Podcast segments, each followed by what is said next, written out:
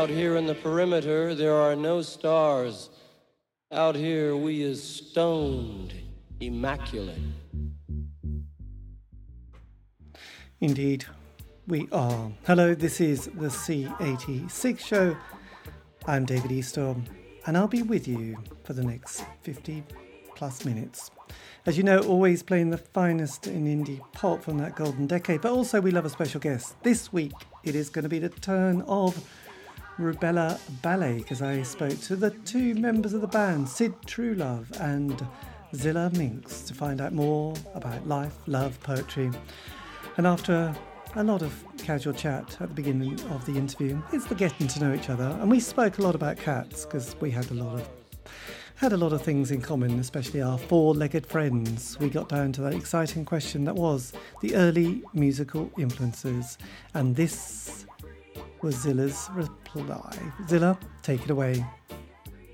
Um, there was glam rock, and I was quite into that a little bit. You know, wearing lots of uh, sequins and silver flares and all the rest of it, and big platforms. But um, I actually became a punk when I was 15, which was in 1976. So it was before the Sex Pistols were on TV. So it was kind of um, a progression of fashion for us, really. Um, to start off with, it was something that was happening in my school and in East London where I lived. Um, and I used to go to a place called the Lacy Lady where um, the damned, you know, a couple of them would turn up all dressed in black and stuff.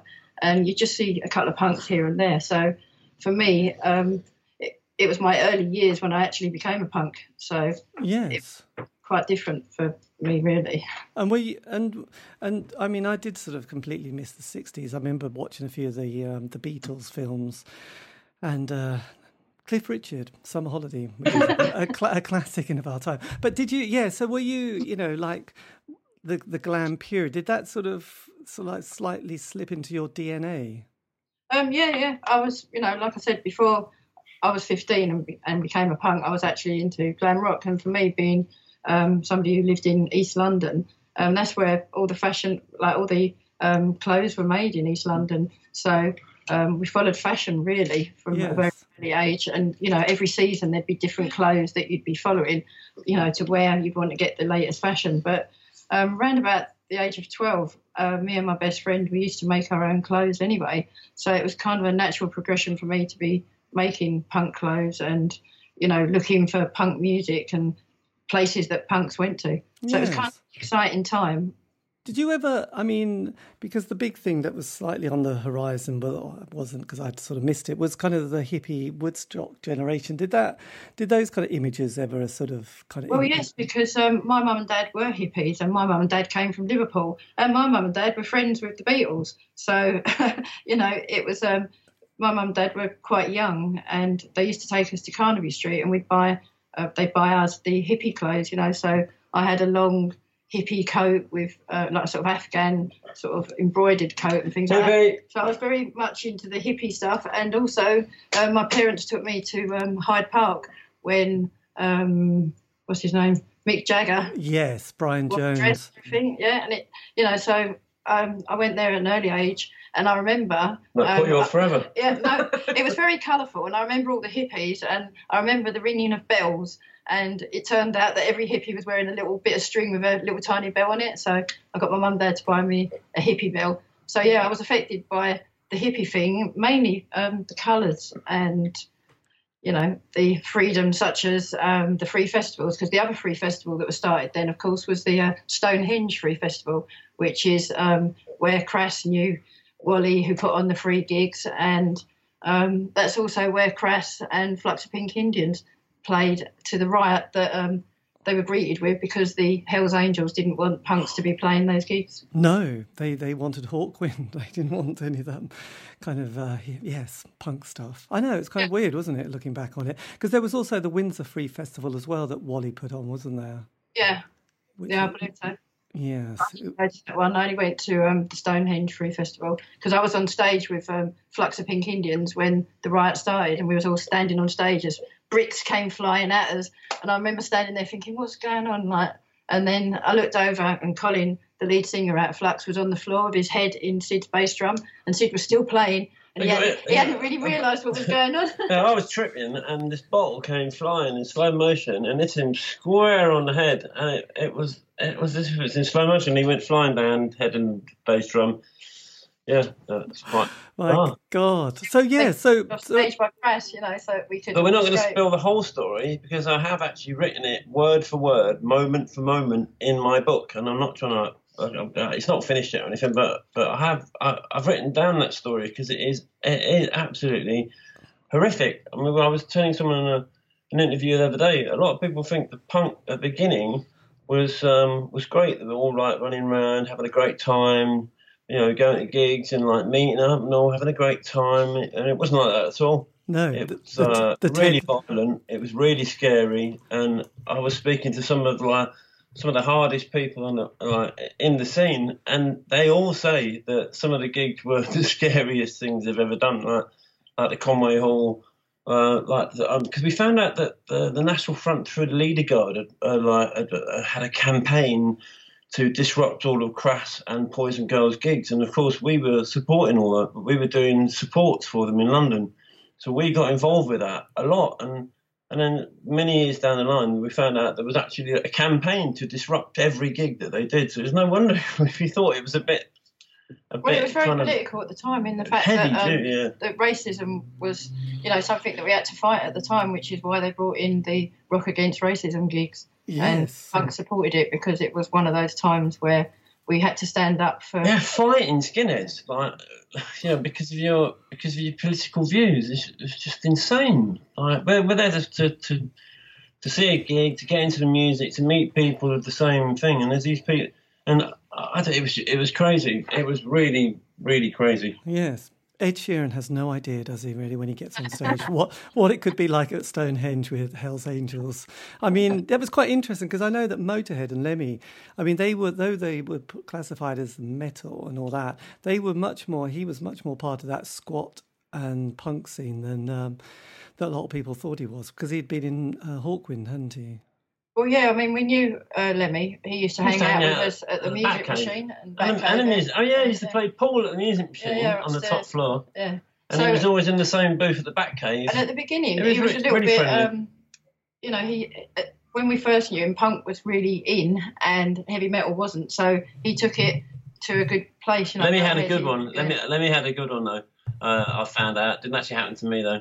But um, it turned out that when you when you met Lemmy, if he if he liked you, he'd give you some of his speed, and what he'd do is he'd get this massive knife out of his back pocket, and he'd stick the knife into the speed, and you had to snort it off the knife. And I think it was kind of like a, a an initiation sort of ceremony because if you uh, if you managed to get through it, then he like you talked to him. He was uh, he was a really he was lovely geezer. He was like a really nice bloke. But yeah, yes. it really wasn't at all kind of super heavy metal. And I came from Birmingham, where heavy metal was in big time before I left uh, in '76 or '77. I, I moved to London in '77, got a job, uh, but I lived in the country, so everyone was in a status quo. It was horrible. Yes. Well, actually, I suppose well, you, in hell. Because um, Black Sabbath, I suppose, were almost the, the ground zero for heavy metal. But it's interesting you mentioned status quo because the one band that you could never mention with any kind of uh, derogatory comment because you get beaten up.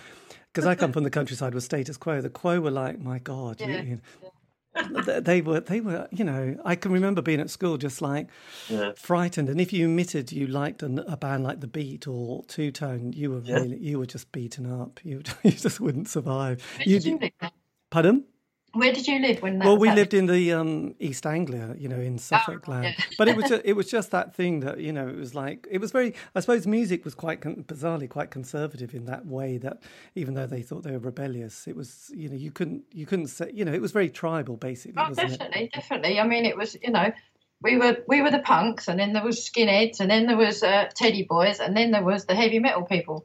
You know, and they would be wearing their jeans and their jean jackets, and they were you know a very different type of people to what punks were. And there was uh, rockers whereas, and greasers. There weren't just like one lot of bikers. But Lemmy brought that all together, didn't he? He brought the heavy metal and the punk together, and you know, I mean, that's why he was wasn't he bass player for the Damned as well? Because he was really, you know, he really liked punk and got into it, and so yeah. you know, it was a good crossover there between yes. Lemmy. and Punks. Well, he loved the MC5 as well. I think that was one yeah. of his kind of main bands. So when did you decide this is it. We're going to be in a band because it was a per, it was a kind no, of no, no. We never decided to be a band. No, we decided to be punks, and we were around a lot of people that were in bands, and it just so happened that um, we were living with Poison Girls.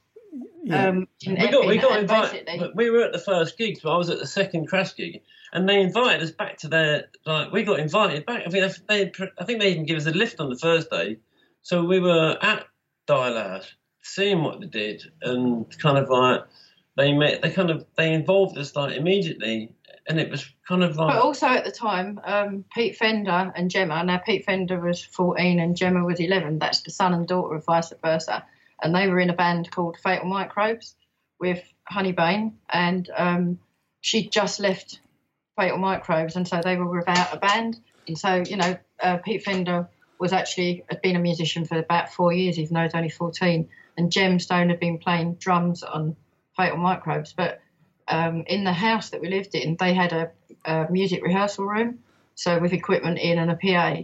And so um, Pete Fender and Gemma sort of they could go in there, and they asked Sid if he wanted to go in there and play drums, and we sort of just messed around in there as well. But um, you know, and then as you know, one of the gigs that Crass had, they invited the audience up to play, and that was the first time Rubella Ballet had actually played in a um, public setting. But it was all very. Well, Um, we weren't called Rubella Ballet. We had no idea what we were doing. There was no plan. Didn't plan anything. There yes.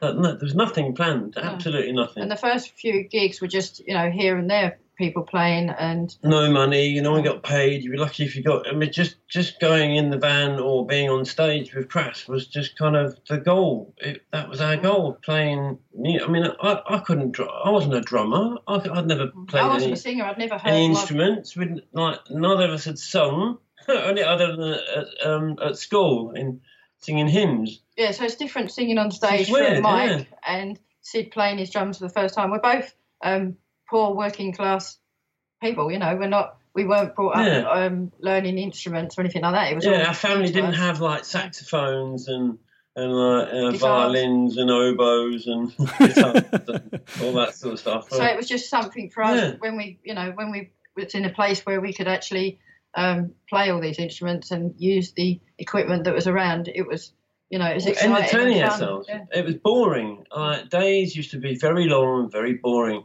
So we, we would entertain ourselves by meeting other friends like like us. Like we met Poisons, we couldn't get we like we couldn't believe they were sort of like really cool and Dan and Gemma were the kids and we kind of all got on like a house on fire. When I first met Crass, it was like by the end of the week I felt like they were more a family, more like a family to me than than my actual family was. Yes. I mean, um, that um, I spent days there at dinner. They'd go, "Oh yeah, we'd stay for dinner." You'd be sitting next to like a week after meeting them. You'd be sitting next to Steve, shoulder to shoulder, at this little table at Dial House, eating dinner in shifts. With D, G dishing out the food. It was bizarre, surreal. God, it was off its time. And and did you sort of obviously Penn was kind of one of the main. Uh, he was also a drummer, wasn't he? Um, did you, did that sort of inspire? Because I know I've done an interview with both Steve and Penn, and obviously they're they're quite different people, really. But um, but the Dial House was a very kind of special place, wasn't it? Because I sort of yes, it was quite an open house, and obviously there was a lot of people and a lot of influences coming through. So was it kind of that feeling that anything was possible, being within their kind of umbrella? It's really weird. It's like sanctuary. Like uh, it's something else I've written in great detail because it's not. It's you don't just go to number thirty-two at a street and knock on the door. Uh, and I won't give it away, but you know that it's it's way more complex than that. And just and when you finally get there, it, it's like I don't know. It like like the the front door's never locked. You- Well, you the can- other thing, of course, is that both Poison Girls and Crass um, were DIY. So they were doing their own artwork, they were printing the artwork, they were doing posters, they were organising their own gigs. Um, you know, so all of that it, it makes everybody, Painting makes everybody very yeah. busy. And I already came from a background of making my own clothes. it was So great. It- beginning to make posters and lyric books and you know, there, were, there weren't any youth clubs or anything like that. I remember leaving the youth club in my village and like sticking my fingers up and going like, "You bunch of losers," because there was, like, like you said, like listening to the top of the pops and playing stuff from the charts, which was just mind-numbingly boring. It was, it was like we found, it was like we found people that were into not in the stuff. It was also new.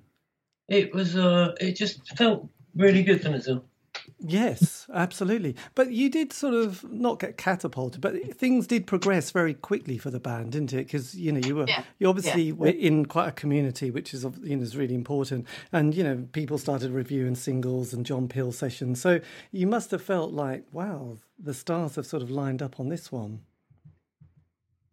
Um, I think that it did sort of suddenly start to take off, but then I think we just realised that we were in a position with Crass and Poison Girls where they were already um, attracting large crowds and doing well. So you know, we we were happy to be part of their scene, but um, I think it did sort of take off quite quickly, but it also didn't because we was we didn't do a record with Crass. We we stayed on um, Xntrix label, which was Poison Girls label, which we didn't do till around about 1982. So it took quite a while to do all these things. I mean, we didn't know how to do a record or who to do it with or anything like that. And so when Poison Girls made our first ballet bag cassette, which was in a bag with a poster and a badge and a lyric book, um, I think they costed it on about five thousand, and then Five hundred. 500 okay 500 yeah.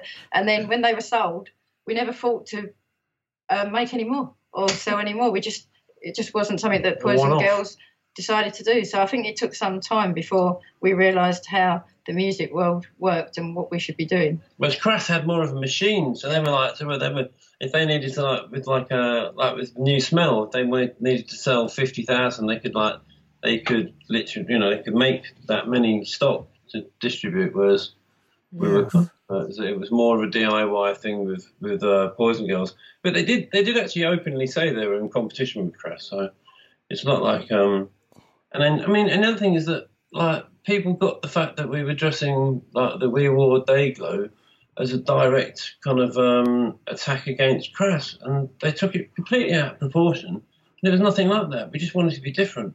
Yes, absolutely. Like, Crass, Crass even encouraged us. They even said, "Wow, Dayglow, it's fantastic. Trust you, Sid, to come up, like you and Zillah, to come up with something as great as that." And they actually encouraged us to be different.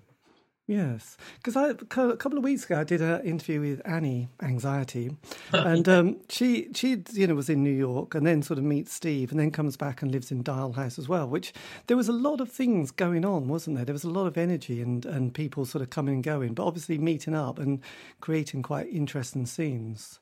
Well yeah annie was um, She the first singer with yeah. uh, rubella ballet so you know the first two or three gigs annie had been the lead singer so um, and we were good friends you know we, we hung out with annie a lot i took her for jobs up in leicester square in my little mini uh, morris minor you know and we she never had an audition. It was, it was always We used, to, we used to just jam. We, we would jam the afternoons away, you know. like- And um and and, and Annie would turned up at the beginning. And then she didn't want to do it. She wanted to be Yeah. um, a solo artist, and she was a good solo artist. So she was she was happier being a solo artist, and I that's all. think I think she worked a lot with Adrian Sherwood. So then, did, can you remember sort of the John Peel sessions? Because you did one in '82, which was with the, the guy from Mott the Hoople, Dale Griffin. I just wondered how your what your memory of that was like. Or- well, That's um, well funny. we was really excited to be asked, and it was only because um, John Peel's, I think, producer had got in touch with. Was it John Walsh had got in John touch with Walters, yeah. Poison Girls, yeah. And um, so Poison Girls told us, and we was really excited because we thought, oh yeah, we're going to meet John Peel, and it's going to be brilliant. um, but instead, we just went to the studio in Maida Vale, and there was a producer and, An and engineer. an engineer there, and um, it was the first time that we were going to use a studio.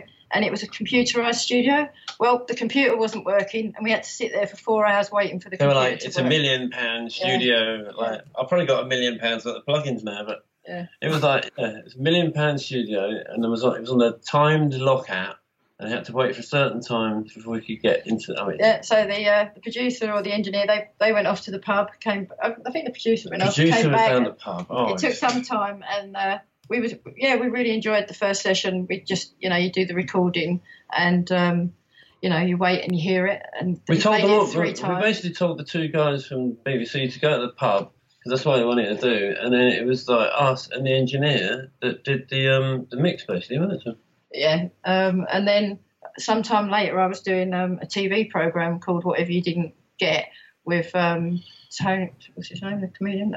Anyway, with Vi Subversa and um, Boy George and Dave Vanian and some other people like um, uh, Wham. Oh yes, Michael and um, John Peel was also there. So it was it was filmed at the um, at the Ace in Brixton. You know the big venue that's now Ministry of Sound, I think. ah, okay. And, um, so it was this weird program, and whilst I was there, John Peel turned up, and I, I went and said hello to him because I hadn't, you know, we hadn't met him the first time. So I went and introduced myself and thanked him for the sh- uh, the first John Peel session.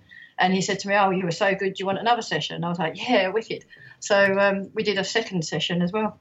So we've done two John Peel sessions, both played three times, and he used to play us on the World Service as well, which was always pretty exciting. Yes, well, that was yes, because as the title says, it's the World Service. But I, I can remember sort of used to record his thirty-minute World Service shows. Yeah. It, was, um, it was always quite interesting. So then you had a you had you, so from those kind of early beginnings, you then did a a, a tour going to Italy to promote uh, to promote. Um, 40 what's it 42f the single I, I think it was before 42F. It was probably just after we'd done the ballet bag because it was around about, it must have been about 1982 because um, it was the first time I'd ever flown.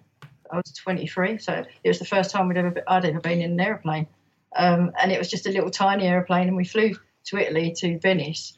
And DC-10. somebody came and picked us up, took us to his house, and uh, we did this. It was like um, the first gig was in a village and it was like a village square and we played that. And then afterwards we were told um, yeah i'm not coming with you but you're getting on the train to go to all the other gigs. And I was like on the train? And we had no equipment or anything because they said they'd provide it all.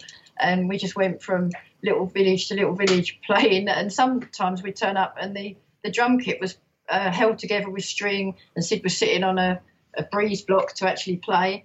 And it was kind of um, well, we didn't get paid, so and no one was giving us any food or anything to drink. So after about a week, me and Gemma were quite ill.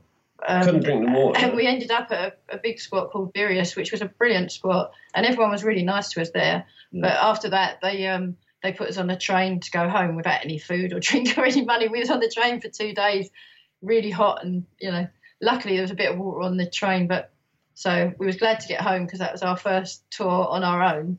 But we'd also been um, on a tour with Poison Girls to Holland, so we'd had a good time. With Colin from Conflict. Yeah, with Colin for Conflict as well because he was going out at Gemma at the time. so we had a good time in Holland. Yeah, so we were talking the other day. It turns out that Colin Conflict went out with Gemma, and Steve Ignorant, who Gemma, who was our bass guitarist, and Steve Ignorant went out with Zillah's sister, who was our bass guitarist. Wow it's like fleetwood mac isn't it it's just very, it's, very, it's a very complex story you'll have to. I was talking to Colin the other day. I was like, "Isn't that weird? You and Steve basically dated our uh, bass guitarist." Wow, rock and roll. It is quite interesting, isn't it? So, how were you, you know, as the 80s were progressing? I can remember being very obsessed with John Peel and sort of buying the NME on a Wednesday. And, and you know, at that time, the indie scene had sort of happened, or was happening sort of 83 to 87. So, as the 80s were progressing, how, what, was, what was the sort of the state of the band and how was that sort of developing?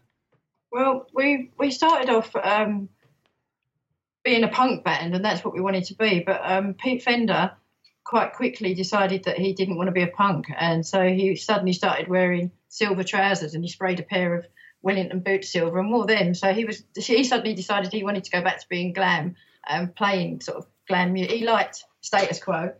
So that kind of moved us in a direction we didn't really want to go. But he then left and joined Omega Tribe. So um, then at that point we got another guitarist called Sean, and he was kind of into a bit of goth goth type music really. So we sort of went a little bit more goth than Right. yeah. So it was, that's why we're sort of punk goth. You know, we come from the scene so early that in '79 that um, when we actually went and played gigs as the headline band, we had people like Sex Gang Children, House Gang, Blood and Roses. They were supporting us, and you know they later on became known as part of the goth scene. So it was, yes.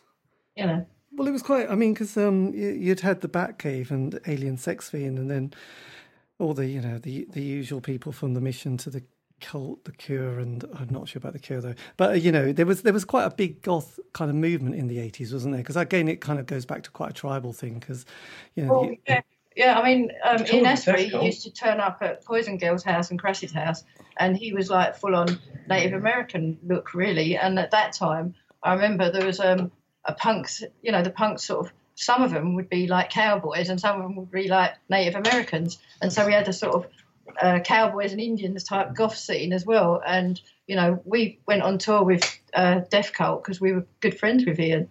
And, uh, you know, there was, there was still not that much of a separation at that time until later when it became more separated, the goth and the punk scene. But to begin with, we were part of the punk scene that was goth as well. So, you know, it was. Um, it was a bigger scene because everybody was part of the one scene, whereas now it's a little bit separated. Yes. And what's your memories of recording the your second album, which was If, which was kind of 86? Because there was definitely, at that stage, I, I remember that was before ecstasy sort of hit in and, and, you know, the music scene changed again. I just wondered what it was like kind of recording that. And also, you'd been going for sort of over five years, which is normally the time when most bands start to flag a bit and split up. So you were still you were still trucking on pretty well then.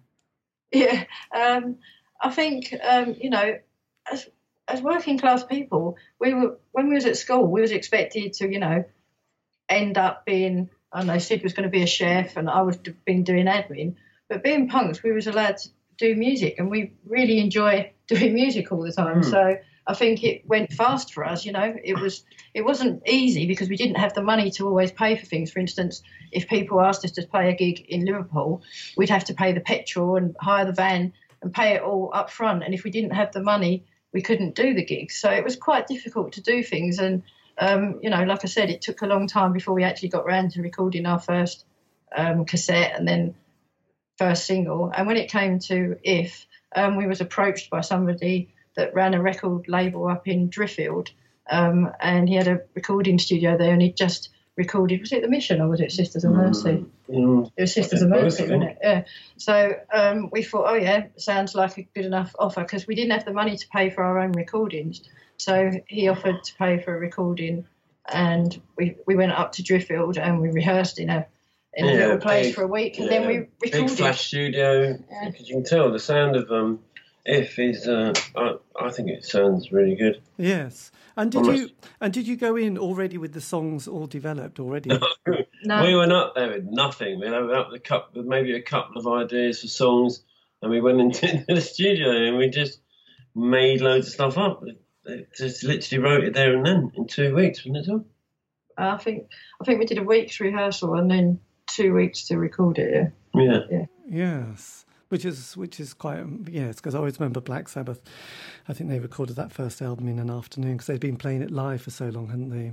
Yeah, yeah. I mean the first album was definitely easier because it was the set that we was yeah. already performing. so you know that was yes. easier. But even though it was the set we was already performing, we was with um, an engineer that was quite interested in what we were doing because in those days a lot of engineers just thought punk music was shit and didn't want to know. Um, so this this engineer Ian, he oh, was, he was, he was really yeah. interested in us, and he tried to um, help us to come up with things, different ideas. Yeah, so he made us do different things and approach recording in a different way. It was um, it was really quite yeah, it was brilliant. Yes. So when like you when Scream, there's a track called TV Scream where, where um he where the he basically took all my cymbals off the kit and said right um Right, play it like that. I just thought, Very tribal. crazy? Yeah, I mean, Sid's drumming was quite tribal as well, which was quite interesting because when the goth scene started, it was very tribal. The Sex Gang Children, Ritual, they were all into their tribal drumming as well, weren't they? So. I so we had a very confusing sound with Dan and his glam sound, me and my goth tribal sound. So no wonder people couldn't figure out what, uh, what we sounded like. Yes, but you'd you'd obviously got you know, a hardcore following as well. Though you know, you'd sort of you've got yeah. your tribe, hadn't you? Yeah, yeah, definitely. Yeah. Is, yeah. That's why we can keep going because obviously we still get asked to play gigs. So we obviously have a, a crowd that's still interested in watching us perform live and buying our records. Because I mean, it's now forty odd years that we've been playing. yes, which is amazing. So when you came to record the, the, sort of last studio album of that kind of period at the end of the Rainbow, did it feel like you knew it was the sort of coming towards the the end of that kind of period. Uh, yeah, because it was um, it was the, it was just coming up to the nineties really, and um, it was beginning to be the start of rave music. So a lot of venues were were changing over to DJs and didn't want bands to be playing there anymore. They wouldn't pay us, so it was beginning to be um, a bit more difficult to play punk music. We wasn't really sure where it was going, and we got Then- the chance to do the last that album on. Um, came along. that Yeah. was on um, We never had a. Uh, One Little Indian. Gave us the never had a manager or anything because it has always done it. But then this guy, uh, Franny, tried to be um, our manager and got us like hairdos and set up a studio for, for do to do um, a showcase and all that. And we sort of tightened up the music, wrote a few like sort of uh, more pop yeah songs, I suppose, and uh, and we did a showcase and we got some record companies in and all that. Well, it was kind of weird because one of the songs I wrote, uh, for some reason, it was sent to Chrysalis, and they rang me up and said, "Yeah, that's a brilliant song. You know, you sound like Debbie Harry or something." And then he asked me if I'd done any music before. And when he found out it was Rubella Ballet, that's it, phone down. You know, so that happened to us a couple of times. We've turned down so many record companies that have, and they've turned that have us asked down us. well. You know, they've offered us like album deals and like huge, I mean, like lots of money up front and stuff. But they've said we want to change what you look like, change the, the like the, the meaning of your lyrics, change the way you look, change this, and like we were like, get, you know, that one, get stuffed, and uh, we walked out. Oh, we've turned so many people down, and then to and then to make matters worse, we finally found out that Beggars Banquet wanted to sign us, and we were quite interested. And then we heard that uh, Fuzzbox, you know, we got Fuzzbox and we're going to use it. We Got a deal, and uh, we heard this rumor that they got our deal, and we were like, "No, don't be stupid." And then someone else told us, "Oh, you never, you never guess what we heard?" And then we were like, "What?" And, we were, and they keep saying, "Oh, yeah, they supposedly that the, the rep went to the wrong gig and signed the wrong band up." And we, we didn't believe it until a couple of months ago when uh, somebody confirmed that. so how, Somebody has to go how, you know, how lucky can we? How lucky can we? Can we be? Blimey, yes, because they were on um, Vindaloo Records. Um, Rob Lloyd from the Nightingales, he'd set up that label, hadn't he, in the Midlands, and uh, that had Ted Chippington on. And then the Fuzzbox came along, and I believe that that first album, Bostin' Steve Austin, became quite successful. And then I think, yeah, it was. Was did you say it was Warner Music they went to, didn't they, and did one one major album? Yeah, it was. It was. It was. oh, I can't remember which major one. That, But I think so many approached us. It's always difficult because a lot of people who then sign to that major label, that's also the death of the band because you know everyone wants them. Because there was quite a lot of bands who did the first album, they have a really good time, they then get signed to Virgin or another one of these, and then they get they get the producer, and then they get the you know people start saying right, we want you to do this, this, and this, and one Yeah. one indie band, it's like. They wanted them to go and support Take That, and it's like we we we, we don't want to support Take That. We you know we want to be you know we're more kind of West Coast kind of REM kind of stuff. We we don't want to be support, you know. And it was a bit like the the battles they had. And again, it was like, and then we split up because it was like, well, we can't we can't work with this. But yeah, there were several people who worked, you know, because you think Virgin Records, Richard Branson, it's all going to be wonderful, and it's immediately, you know, you've suddenly got a, a line manager or a boss, haven't you, who's going to tell you how everything's going to be. So it's um, you know, and and the eighties also had that terrible mainstream production sound that was very kind of like that Trevor's Horn production. Which, Oh yeah. which kind the of one clause that stuck out in the contracts that we laughed our heads off. It says that um, that if you're doing a TV uh, present, uh, like if you're going to go on TV and you've got the hump, then we're going we can put someone that looks like you in in your place. yes, they should. They could have done that with Morrissey, couldn't they? Actually, because he, because he used to often pull gigs like that. So then, did it feel like a wrench when? Did you have a moment where you all sat down and said, "That's that"? To quote Jim Morrison, "The end of the band, part one." Uh, No, it's, it's been more a case of um, different guitarists leaving or bass players leaving, and us having to get find another guitarist um, and then rehearse with them, and it just takes so long that each Well, time. even before, we didn't really want a deal either, but everyone kept going, "Oh, you should get a deal. You should get a deal." We were like, we we we were all quite happy, and then so we tried to get a deal. and Then would no one would give us a deal, or they'd want to change us into fucking take that or something. Um, it was just it was just never right. I mean, and we started thinking we were cursed. It was like we must be cursed. It's just like, uh, and I think um, I mean, I think even when we did get a good offer, we sent them the wrong tape. It, we sent them a, a rehearsal tape instead of, the, instead of the studio tape. So I don't know. And everything was a bit more difficult to contact each other. Oh my and keep God, it, you yeah. know, because like in, in the beginning, we used to have to send people a cassette tape, and they'd get hundreds of cassette tapes, whether they'd Yeah. listen to ours or not, I don't know. So it was always quite complicated and easy to lose contact with the people that had even shown an interest. Yeah. Yes. Well, it's interesting you talk about the, the sort of lack of money because I did an interview with um, Fast Eddie and he said that um, Motorhead had had no money, you know, not not enough to. I don't know, piss in a, pot- in a pot, or some of those, one of those kind of sayings. And he said that with one gig, they had to sort of vandalise the van and get the AA to pick them up and bring them back to London because they had no petrol money left. And uh, Yeah, we did that. We've done we, that before. We got um, our, our van hell. broke down, and they took us to a gig in Nottingham, and we just got there in time.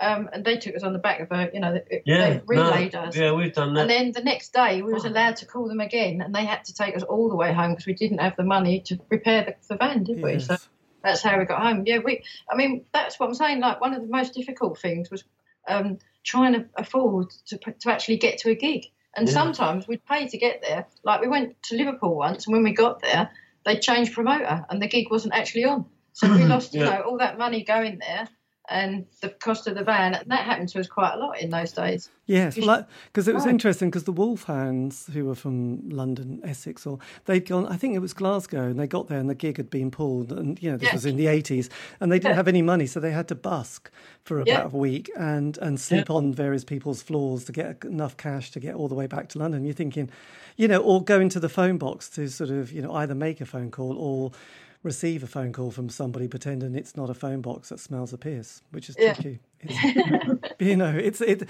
Life was quite complicated, really. Well, well, not complicated, but it was a bit long-winded. Just to because you know, think Well, if it it, hard to contact people. So, you know, nowadays you'd know whether the gig was on or not, wouldn't you? Because you'd see it advertised on Facebook and all the rest of it. But in those days, it was like one phone call to actually get the gig, talk to the promoter, ask him to do all the, you know, the advertising and everything. And then you wouldn't see them until you turned up at the gig and hoped that it was on. So it was a lot more complicated. And sometimes, you know, as well as that, some Well, of the that time that, we, that, that Dan and Gemma didn't want to do the gig, Annie had just left.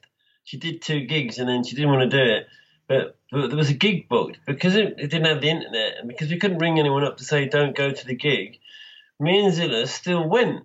And I remember someone asked us a question recently. They said, "What? What? You just just so you used to just go to gigs and then just crash on stage and then ask anyone from the audience to get on stage and play like and he had question mark question mark we were like yeah because we were having a laugh it wasn't it wasn't like oh i'm really sorry here's an announcement tonight really sorry we can't play because it was like. Well, like plus people didn't know what to expect. Like Yeah. now, you can look up a venue online, you can look up a band online. In those days, if you wanted to know if you liked the band, you had to turn up and see whether they were any good. and commit you fully know. and all and that yeah. punks also it was a new scene, wasn't it? People didn't really know what to expect, so you could turn up at youth clubs or you know this the, the one Turned that up you were just saying yeah. was um, Chelmsford Football Club. You know they used to have their own little uh, fan club. You know, and you could go there and play gigs and.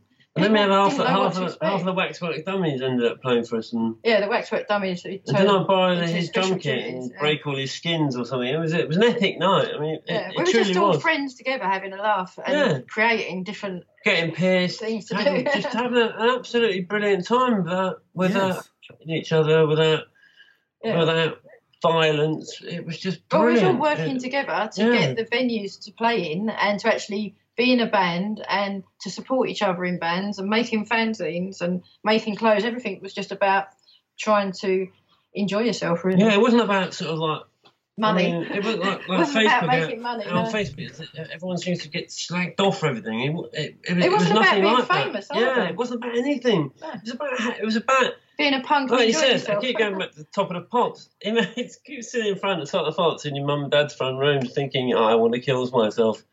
You know, that's all I did. It was just so boring. I'm literally going to kill myself until punk came along. That's what I did. So then, you know, you had the nineties, obviously doing other things. Then, when what what happened when in two thousand when you decided, you know, a moment came, a spark that you thought, actually, the ba- let's get the band together again. Ah, see, Well, we were still- people keep we- saying this. We had not split. Like Yeah. the whole the, the the thing is, the thing is, when we, we keep saying we've probably had about 26, 27 guitarists. People joined the band. They thought there was going to be money in it. When they found out there wasn't, they left. It's as simple as that. After all the it hard work, really yeah. is sh- a short story like that. But Yes. also, I think the 90s in this country, the 90s was all about the rave scene. So, like I said earlier, it was a bit more difficult to get gigs in the 90s in UK. Yeah. But um, and we spent time, you know, we both had to go to work all the time as well to keep ourselves in money. Um, so because we'd be losing money from the band, so we was always making it up from our wages. And we know. didn't just get a band together for, for the for the 2000 gig because we had a we'd all we were all already training at Paris, which is Phil's girlfriend. Phil was in the band. Dan had joined. Uh, Pete Fender had joined again, and uh, and we were trying to get some. Like to the, when people left, like we'd get really great. We'd do gigs like we were doing like the, the crass thing with Dan. We'd do some epic gigs, and then Dan would leave, and then we'd like struggle to find someone else. So there'd be big gaps. Yeah, because like in 1987, we went and played um, in America, so in Los Angeles, and we played. You know, we supported the Mission, who actually got arrested and we didn't do the gig, but we supported Faith No More, and it was, you know, it was a really great tour. And then when we came back, both the bass player and the guitarist left. left. Yeah, so another great big gap where people expected to come and see us again. But like I was speaking to like, somebody yesterday said, "Oh, I, I couldn't believe it. Like I didn't get to see you," and it's because people would join. I think also and it was people would quite, leave. it was quite difficult to be a punk. So a lot of people that were in the band, you know, if they were losing money, they were getting a hassle because they weren't earning any money by going to work. So a lot of people came into the band, didn't make any money, and left to actually go back to work and stuff. So it was all that as well, wasn't there? The and then if and then and then you do the, the, the worst thing, which is you accept low amounts of money for gigs, and then of course you, you end up being one of, like labelled like a cheap band, and then and you can't ask for like more money, and it's it's kind of it spirals down to practically doing it for expenses, isn't it?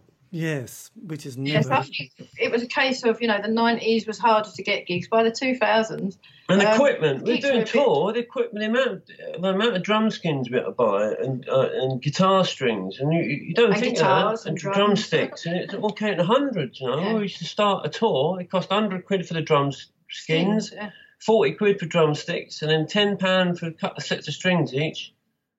It, it, it and then was the petrol and and, then the hire petrol. of the. It was So like we just a did only ever financial nightmare.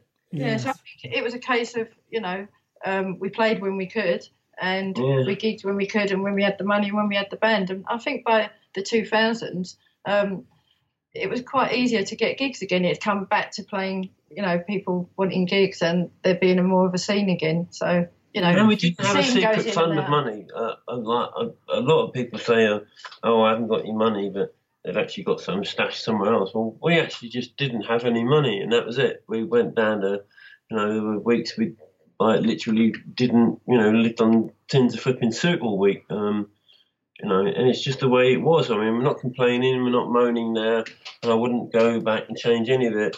It's just that I don't think people understand. Yeah, like like, now how with, um, with the gigs that I've got recently in America, that's been through Facebook. So it's a lot easier now. People can contact me and say, "Do you want to play this gig?" and this is what you're going to get, and you know, Yeah. and send me the money beforehand as well, Yeah. which is you know not something they would have done in the 1970s, 80s. No one would have sent you any money. I don't even know. If and hotels. That. Yeah. Like, everyone Yeah. having hotels. We used to sleep on concrete floor. We'd even we'd even fight over who was going to get the lino and who'd get the concrete. Yes, I know. Well, it, it- well, it was actually it was two people I spoke to about touring.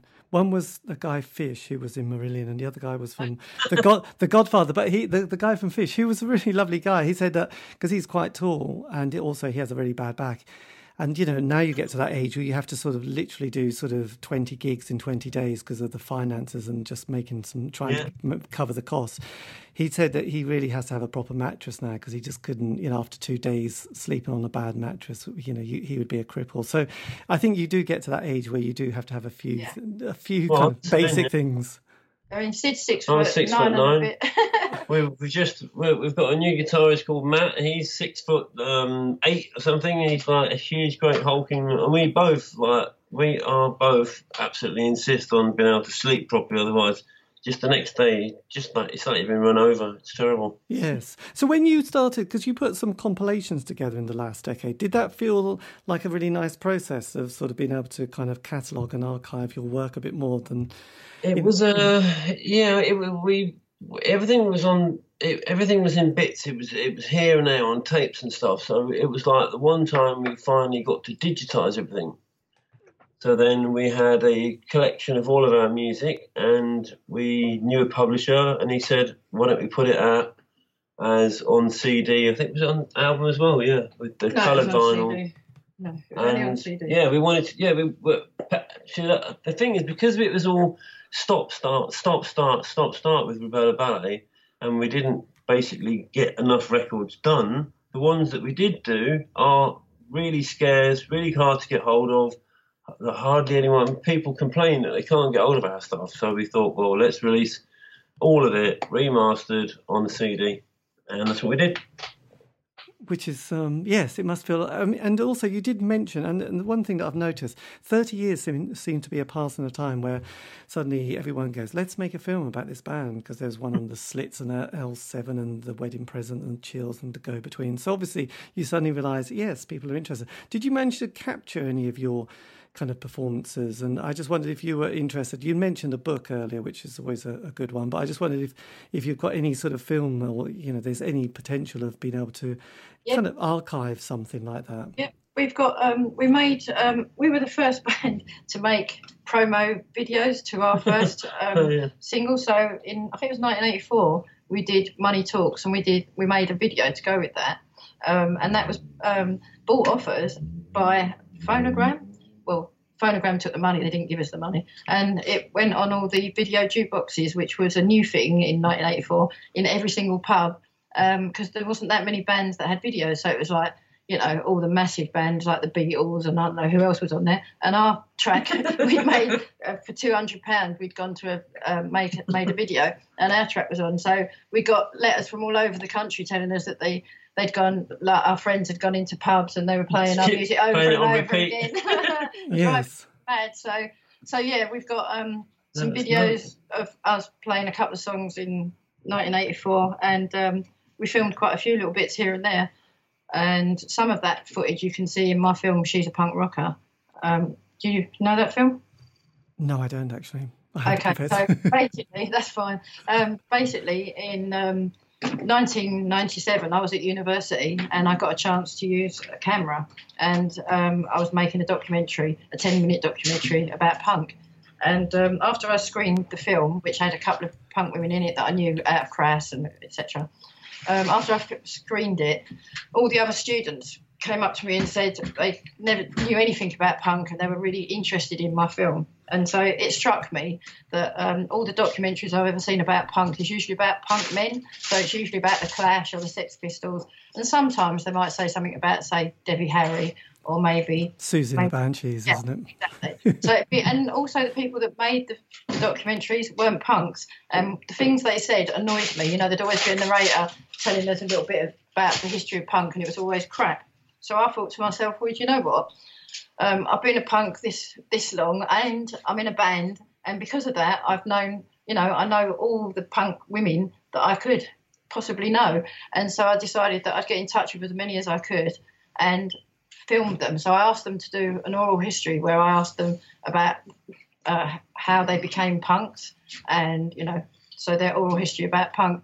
And so I filmed um, Polystyrene, Gaye Advert, Vi Subversa, the women out of Crass, um, Brigandage, uh, Michelle, and so you know, people out of Hagar the Womb. And so I filmed an hour of each woman, and I've got about 30 women. And what I did was I decided to make a film called She's a Punk Rocker, and it's about women in punk and what we, why we became punk, what we did, and stuff like that. I can send you a link later, but basically it was just a film that I made with no money as usual. Um, it took me some time to. Um, I went to a friend to edit at an edit suite, but it was in the early days when computers had only just um, sort of only were new, so it was quite hard to get stuff on and save it. And he kept deleting my film, which was fair enough. Um, but in the end, it got to the point where it was a there's a new program out and we could use it, and it was proper. Um, proper broadband quality so it could be played on screens properly. And uh, I bought Sid the edit program and we made the film at home on our own. And uh, it's called She's Punk Rocker. And since then, we went back to America and I filmed some women in America. And I'm now making a documentary about the whole of the punk scene, so around the globe, so women from America. So the first one was about women in UK, and now I'm making one about all the punk women. So I'm hoping to do that soon. Wow, that is I'm impressed, and it's it's um. I know it's nothing like a good project to get your teeth into, is there? Really, I just I always find a good project. But um, I thought I was going to say, God, my mind's gone blank now. Oh yes, America, because often that's the thing that um, because I was, I might have just mentioned that most bands last have that five year narrative. You know, they get together, 12 months, John Peel session, then the album, things are going quite well, second album, not so well. then, then, you know, if anybody ever says they go to America, they always go, and we came back and split up. How did you, you seem to, like America seemed to have been quite good for you? Um, it was, yeah. We had a really great time. We were looked after by a friend who'd come, you know, we'd only met him, but by him coming to our house and staying with us, because in those days people came from all over the world and would often kind of stay with us or Crass or Poison Girls. And uh, we found out that he lived in Hollywood and that he was a DJ. And he said, you know, you got to come over. So we did. We, me and Sid just flew over there and we booked the gigs. When we got there, we got a gig at the Scream, which held about 5,000 people. And we knew that was enough money to pay for the rest of the band to come over. And so whilst we was in America, we just booked some gigs with other promoters. And we played in um, San Francisco, Gilman Street and you know we had some great gigs in America, and we've just recently played on the east coast and the west coast of America because, um, like I said, nowadays it's much easier to sort all these gigs out. People will actually send me money beforehand, so it's a lot easier. That's fantastic. And just lastly, I mean, um, yeah, sorry if this is a bit of a tedious, tedious question. Never mind. But um, what would you what would you say to an eighteen year old self if you could have said something when you were starting that you think or could have um, I, I, would have said choose an easier name for your band that people can spell and that they can remember. Um, and I would have also said don't say no going on Crass, Crass records. records. Yeah, because that was a big mistake really because it would have helped um, people to know us. Because even today, um, I don't think as many people know us as what we, they would have done if we'd have been on Crass Records. We know that because you know Sid played drums for Flux of Pink Indians on Crass Records, and to this day they still sell thousands every week. You know. Yes, God. It's one of those. And also, ones. I think the other thing I would have done if I'd have had the money, because I did try at the time, but I didn't have the money, would have um, I would have definitely spent money on making sure I filmed more stuff. So, because what happened was um, when I made my documentary, all the women that I interviewed, um, not many had photos of the past or even film, but those that did, what happened was most bands like Rubella Ballet and Poison Girls the films they had when they were on tour was them at the beach or at the fair. Nobody filmed themselves or the punks or at, at gigs. It was just like, you know, here's our holiday film. So it was kind of funny, really. But um, really, we should have all filmed each other in the early days. Oh, God, I know. I just got a book, which is a guy. Um, his name Gary Green, who who's just done a book, which is kind of um, it's quite small, but it's amazing photographs of around about 1976 to 1980 of uh, the CBGBs and Max's Kansas City, and uh, and you just kind of look and and uh, you know obviously a lot of the characters you've we've grown to know now and and just members of the audience, but it's just great to see the detail of those, the interior of those places as well as what the sort of the general crowd looked like, and and you just think and and he was a good you know he's a good black and white photographer. So you know the pictures are good, and, and it is lovely. You know, I just think because we don't, you know, now everything gets gets filmed by everybody, but back yeah, then, you know, you just think, oh my god, it wasn't. You know, no one documented that. That yeah, that was, yeah. that was one of my main criteria for uh, the women that I was filming. In, in fact, that's why I ended up with more women that were actually in bands because they tended to have more archive footage. Because otherwise, all I'd have in my film would be talking heads. But I, you know, so I tried to get as much archive footage as I could that belonged to the women because I also, you know, I didn't have money to pay copyright yes. and I didn't have money to pay copyright on the music. So some of the music, you know, is X-ray spec. So I haven't paid copyright on it. So when it was somebody took my film and put it on um, Netflix, but I had to take it off because I hadn't paid the um, copyright on it because oh, I haven't put the money. Yes. It's thousands, you know. Yes, that's a tricky. I know there's all those things you never really realise until you went, oh. Yeah. And that is the end of the interview. There was a little bit more, but uh, you didn't need to worry about that. Um, a big thank you to Rubella Ballet and especially, obviously, Sid Truelove and Zillah Minx for the, giving me the time for that. And uh, if you want to contact me, you can on Facebook, Twitter, Instagram. Just do at C86 Show. It's always good to hear from you, as long as it's positive. Otherwise, why bother? Um, and also, all the shows have been archived if you're vaguely interested. And you can find those on Spotify, iTunes, and Podbean. Just go there. It's all good stuff. Anyway, have a great week. Stay safe. See you later.